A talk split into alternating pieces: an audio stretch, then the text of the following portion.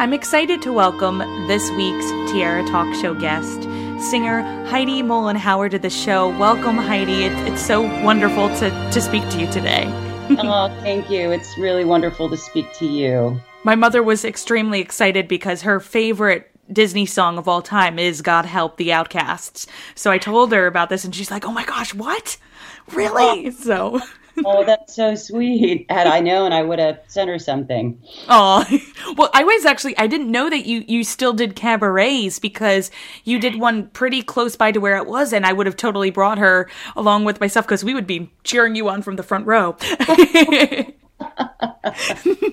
And did you have, like, what was your theater background? How did you transition into the theater world? How did you find that was something you were so passionate about? Well, I started singing professionally when I was 14, and I was already interested in voice, and I had actually started studying with an opera singer in New York, and at that time I was very interested in theater. And so I kind of followed my nose and followed that path, as well as I started singing in one of the piano bars in New York, one of the very well-known, lovely, wonderful piano bars in New York, Brandy's on the Upper East Side. And through that, I started working there, and I ended up also working at the Duplex, the old Duplex, Don't Tell Mamas, 88s, and I met some incredible people there, and a pianist that I was working with introduced me to a wonderful singer named Nancy Lamott, who's no longer with us, and she was the one who talked me into doing my very first solo cabaret show when I was about 18 or 19. So I was kind of following both paths. I signed with an agent. I think I was around 19 or 20, so I was auditioning full-time through my agents, as well as doing my solo cabaret shows, so kind of doing it all at once. Did you find that the cabaret performances were difficult to craft? Because sometimes you would like to tell a story through all of these songs, so was it difficult to pick songs in a specific order that you'd like to tell a story with sometimes? I don't know that it was difficult necessarily. I think, depending on where we are, or at least my experience, depending on where I am in life and, where my head is, I tend to be attracted to songs that when you put them all together, suddenly they're telling a story that you didn't even know you wanted to tell. And so I mostly... I chose songs that spoke to me, emotionally, intellectually, musically, and I would always end up with too much, and we'd always have to kind of cut and winnow down. But I find that what you're attracted to in that moment, if you lay it out in front of you, it actually tells you a story. So, and storytelling and continuity was always really important to me. I didn't like to do just sort of random songs jumbled together in my shows. I tended to, have a beginning and a middle and an end and try to convey a thought or idea. I've seen some of your performances on YouTube. Thankfully, somebody had some clips and they put them up there. So you're such a wonderful performer, because I'd never seen any video footage of you or what you looked like, as opposed to like the documentary that I found and sent to you of a Hunchback of Notre Dame. So it was really great to see you sing that song, but also your other cabaret performances, because some of those songs I've never heard of before, but they're so rich in texture and story, and I love that. I loved your selections with that. Thank you. Yeah, that was, and it's funny because I actually haven't posted any of this stuff, but I'll get an email saying, hey, I saw you on YouTube. And I'm like, wait, what? It kind of goes up without my knowing, but I think what you're talking about, which it was the Tom Waits show that I did with my partner Bobby Pico. There's quite a bit of that somebody had the videotape, I think, inherited the videotape and uploaded it, but That show is very near and dear to my heart. I've been a huge Tom Waits fan since long before it was cool to be a Tom Waits fan. He is one of my favorite songwriters. Bobby Pico is a wonderful pianist that I had the privilege of working with at 88s, and he and I just really hit it off from the get-go. And a while later, I made a whole bunch of, and this is before your time, cassette tapes. I still had my Hunchback of Notre Dame cassette tape, so... But I made him a bunch of tapes of a ton of different Tom Waits albums, and I handed them to him, and I said, I don't know if you're going to like this because it's a little offbeat, but let me know what you think, because I think that this music for you and I to do would be really quite incredible. And he had a listen, and I think he called me the next day and said, I'm in. And so he and I put that show together, and it was I'd wanted to do a show of Tom Waits' material for a long time, and it all just really fell into place with Bobby as my partner in that, my partner in crime. It was great. I wish the whole thing was up, because I'd love to just listen to it, because I really don't know a lot of Tom Waits songs myself, so I was introduced to a few of them that I had never heard before, so I really enjoyed that. So that was really cool. I think that the entire show has indeed been uploaded into two parts. Oh, okay. If you dig a little bit further... I thought that when I had heard about this, it was just a few years ago, someone had said, oh yeah, I saw you on YouTube. And I'm thinking, I've never posted anything on YouTube. I think you have the wrong person. No, it's you. But recently somebody had said that the whole show had been uploaded. So I believe it's there. That is so. I'm going to take a look at it after we're done. Actually, that show as well. We put that whole thing together ourselves, and we had a wonderful little group of musicians as well doing that with us, as well as a terrific director, Jimmy Lazar, and Matt Berman, who designed all the lights and sound. That show actually went on to win, among other things, the Mac Award for that year for Best Review, as well as every theater magazine rag, Backstage and Variety and all of that. So we were super proud of that show. I'm someone who actually avoids social media like the plague, so. Well, that it was so hard to find you, and I'm so grateful to Kirk Wise, who is a good friend of yours and a friend of mine. And I was like, oh my gosh, you know Heidi? And he's like, yeah. So that worked out well. Thank you, Kirk, because I was Gary Trousdale. I hear you had both he and Gary on together. Yes, we had a fun time. I'm an Atlantis fan through and through, so, but also a Hunchback fan. I remember seeing that, and when we saw the stage show down at Disney World when that came out, and my favorite part always was Esmeralda's song, God Help the Outcasts, and you brought this to life in the film. And as I said before, I have the album on cassette still. I still have my cassette tape and my little cassette player and play it. But I'd always rewind it and play that song. And I remember it, like, my babysitter at the time was always like, oh my gosh, again? And I was like, yes. And I would pretend like I was singing it, and I just loved it. So when did you audition for this piece? Or was this, because we had spoken a little bit before off air that you had done scratch tests, basically, of the voices. So was that a way that they chose you? Well, so yeah, the way that it all kind of happened, they held auditions in New York, I think in Los Angeles, and probably, around the country and some of the other major performing arts cities. And so I went on a call through my agent, and what they did was they actually sent the song ahead. We had to learn the song and then go in and record it with the casting agent, and they had a pianist there.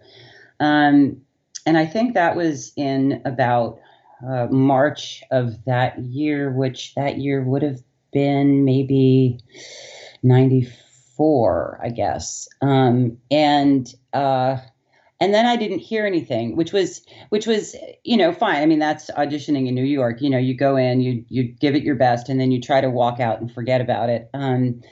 But as I was waiting to go into the audition room, out comes a very good friend of mine. She had been auditioning for it as well. And she looked at me and she goes, "Oh, great." Because, you know, I've always been sort of known as the, you know, the chick with the husky voice. And it was obviously to sing, to do the singing for Demi Moore. But I didn't hear anything for several months, until I was actually in St. Thomas, doing a club gig for 2 weeks, with actually another would be later on, Disney voice, Michael Woolley, and I got a call in the middle of my gig saying, can I go in for this session? And they were calling it a paid audition. And I, of course, had to leave my gig early and, you know, rush back to New York and on no sleep, hit the conductor's house to learn the songs and then go to the studio and record with Alan Menken and Stephen Schwartz, which, you know, is like, what? And so that's when we actually recorded that duet, just a scratch version of that duet, as well as a scratch version of a song that they had written to potentially take the place of God Help the Outcasts. I found out later that Demi Moore really wanted to sing it, and they wanted to give her the opportunity to do it. But in the meantime, they had to kind of stay on schedule, and so they auditioned for a singing voice for her, but sort of held me off, giving her, you know, some time to work on it. And I think it wasn't until probably July, August that I had a contract. Was that 1995 or 94? Because sometimes it takes these films like 4 years to make. Yeah, this was in 1994. The film came out in 96. So it was a good solid 2 years before the movie came out. And when we're referring to the duet, there was a song called "In a Place of Miracles" that Esmeralda and Phoebus would sing together after they found the Court of Miracles, and then the other song "Someday." It's a beautiful song, and actually they had used the same intro verse from "God Help the Outcast" as an intro verse to "Someday." And we had done I think it was at the end of the day. So Place of Miracles, we actually recorded in the studio, did a full recording of, Kevin Klein and I did a full recording of that. And at the end of that day, I did a little demo of "Someday" to just a piano track. And it was actually really lovely. I did it very quietly and very prettily. I didn't, you know, we didn't get big or dramatic with it. And then months later, there was a note at some point to perhaps try to make it kind of more grand and sweeping. And it just, it didn't quite work. It wasn't quite working. And even, I remember having the conversation with Kirk and Gary in the booth going, you know, I kind of feel like I'm yelling at God, you know, did belting and sweeping. And I felt it was such an intimate, moment. And so that song just wasn't working. And, our producer, Don Hahn, you know, went to Kirk and Gary and kind of said, okay, this is, we're not sure why this isn't working, but it's just not, something's not right. And Kirk and Gary kind of said, you know, we've got this other song, the original song, which we think is perfect. And they played my demo, I think my audition demo of that. And Don said, well, that, of course, that's the one. And so we ultimately, you know, found our way back full circle to God Help the Outcasts. And I'm personally, I mean, I loved "Someday" and I loved the very kind of quiet, sweet version that we did, but I was really uncomfortable with the kind of grand sweeping version. I agree with you on that. I think that God Help the Outcasts in that moment in the film works for what it's trying to convey. And did you see the updated stage version that they did? So they included both songs, but at different points in the story. Like, they kept God Help the Outcasts where it was, but they had Someday as the song the night before Esmeralda is to be put to the stake. Oh, no, I haven't seen the stage show. Oh, really? I was wondering, because they bring back Someday, and they brought back In a Place of Miracles. So I was like, oh, cool. They're bringing back original material. Well, you know, in a Disney movie, you know, you've got to be 90 minutes. I mean, that's what you have.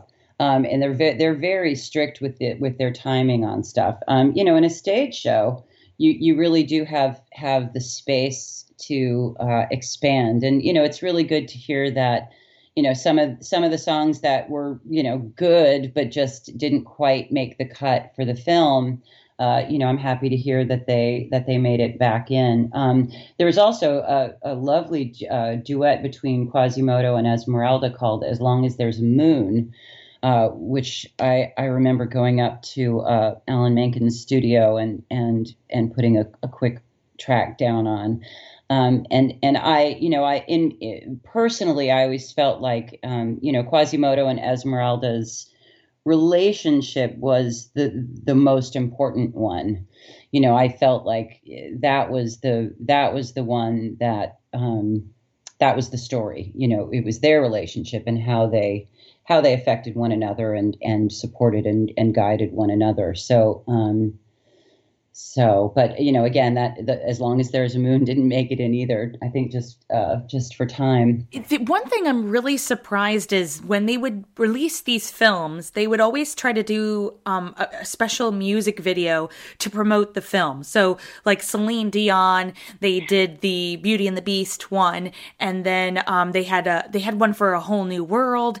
And I was always so confused why they never did something with you in a church, or actually flew you out to Notre Dame. Like, that would have been pretty cool, just to have you really singing there, right? I'd like to have been flown to not Notre Dame. I did go to Paris at some point with Disney. I think it was the press thing. So I did actually get to go to Notre Dame and to make my stroll toward the Rose Window. But yeah, that's all in the hands of publicity and you know, how they want to market things. So, you know, I don't have an answer to that. What was it like to work with Kevin and do that duet with him? Kevin is just the most lovely man. I was incredibly nervous to meet him and to work with him, and we actually met for the first time at the conductor's apartment in New York to run the song and to work on it a bit and rehearse it. And I actually remember it really clearly, because I grabbed a coffee at the bodega at the corner, and I'm like walking down the street, you know, toward the apartment building, and I'm just kind of going, oh God, oh God, oh God, you know. And I got up to the apartment, and Kevin like answered the door, and he really worked hard to put me at ease right away, and we just had a blast. We had a really lovely time, and I attribute that 100% to him. And just how down to earth and how funny and easygoing he is. What was it like working with Alan and Stephen? It was fantastic. You know, it was incredibly, and I was incredibly intimidated at first, because, you know, how many Oscars, how many Tonys, how many you know, awards have they both won? But this whole experience, I have to say, I don't think that there was anyone who I worked with who wasn't incredibly down to earth, kind, respectful, and just really excited about the work that they were doing. And it's a wonderful energy to walk into, a group of people who are just really enthusiastic about the work, and so working with Alan and Stephen, it was terrific. I have such respect and admiration for both of them, And they always had really concise and good notes and information and direction. Everybody was very respectful of one another. You know, Alan and Stephen kind of came in and we went through the whole thing musically. Then they left me alone, and then Kirk and Gary and I kind of went through it, and we talked through, you know, the scene and how the scene was going to go, and we talked through sort of the emotional part of it and the journey from beginning to end emotionally. And then, you know, they left me in the booth. I shut my light off and sang in the dark, and they let me just go. And, you know, we just did, they were all going for a performance. I think all of them, are very, have a special kind of respect and affection for live performance. And I think they all really understand kind of the performance as a whole, as opposed to, you know, singing precisely each line and getting it just so. You know, they were more interested in the overall performance from beginning to end. And so they really, you know, gave me the space to perform in the booth. So, you know, I'm so grateful for my experience with all of them. How long do you think it took just to record that specific song? Was it a couple days, or was it, you know, one session? It was one day. It was one session. I was in early in the morning to sing along with the orchestra so that the orchestra could hear me, so the conductor could hear me, and therefore conduct you know, the orchestra accordingly. So I was in a booth for the morning while the orchestra recorded. And then we broke for lunch and came back and spent the afternoon recording my vocals. And then the chorus was brought in on a different session, if I'm remembering this correctly, but yeah. So yeah, it was a day. I think I stay, I'm one of those, because I'm a live performer really, recording, I get more obsessive over it. And so I'm one of those singers, you know, I'm there till the bitter end, you know, at 2:00 in the morning, and I'm still sitting there going, I could do it again. Do you need me to do another take? I can do another take.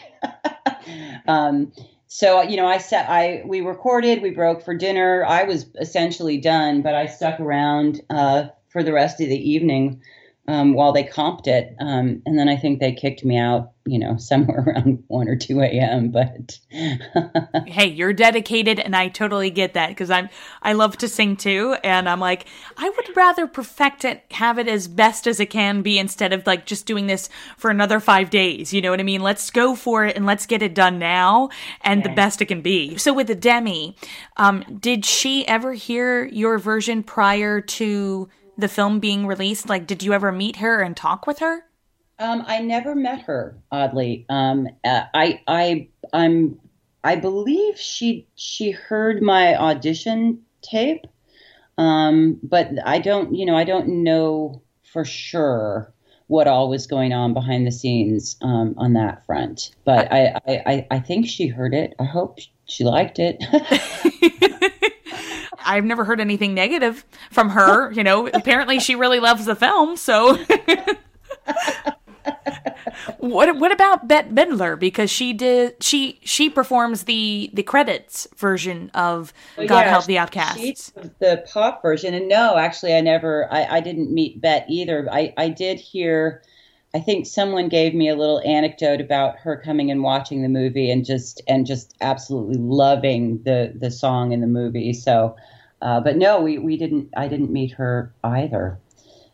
So I met, interestingly, I actually, Paul Kandel, who plays Clopin, Paul and I actually knew each other, and we had done a show together a few years prior up at Goodspeed Opera House. And we're actually really good friends. And so when I was hired and heard that Paul was doing it, I practically fell down. I was so excited. So I had a really, really close friend, sort of in that midst, which always makes everything a little easier. It's amazing to think that both of you and the rest of the cast and the choir and the musicians put together this beautiful performance, something that a lot of Disney fans had never really heard before from a Disney film. And I think that's why that this soundtrack in particular, it with the talent involved, is why it's ranked always number one, as the full soundtrack of a Disney film is the best one, hands down.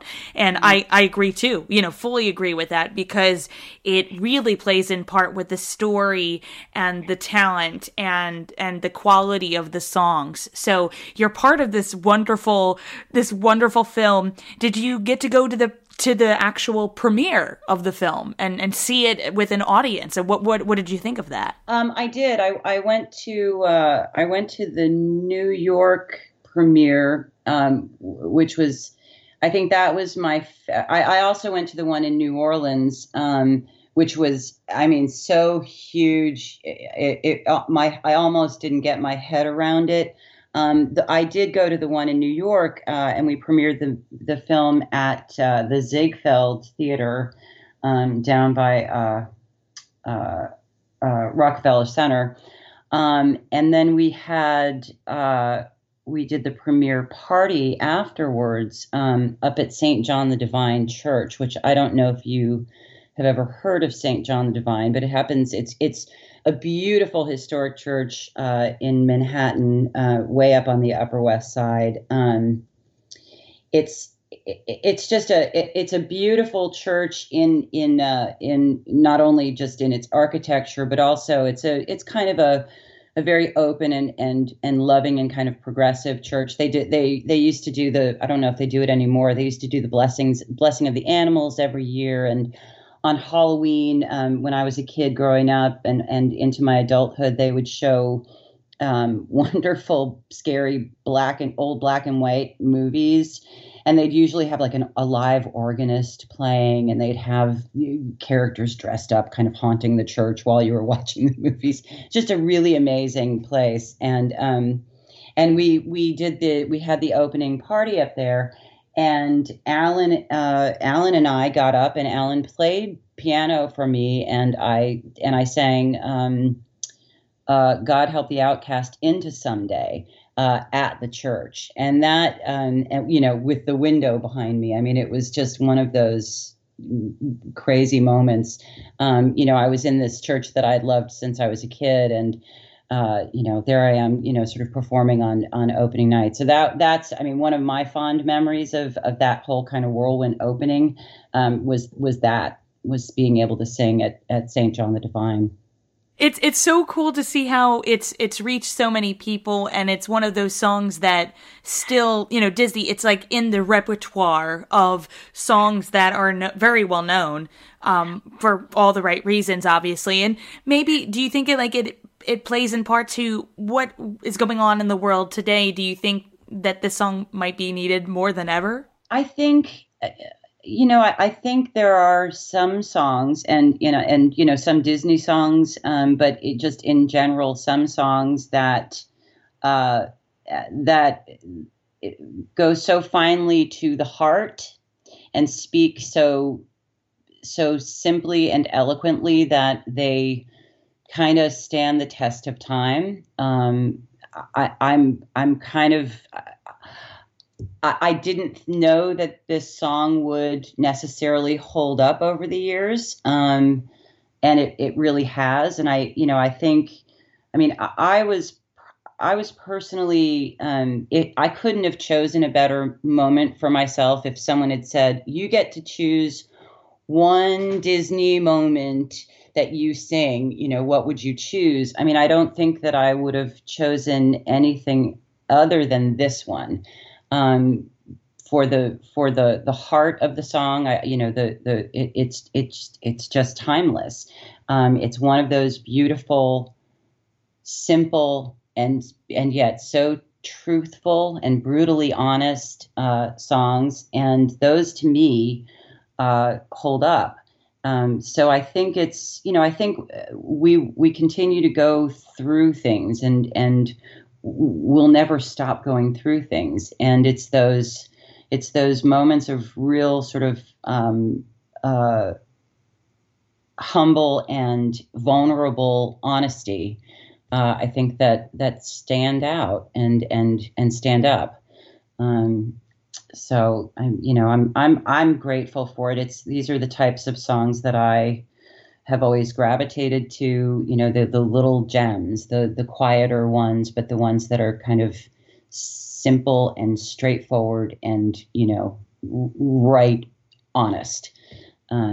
So I think that's, you know, I'm glad that it's holding up. I'm grateful that it's holding up. And I think that's probably why. So I have 3 Disney-themed questions for you that I ask all of my guests. I call them the Fab Three.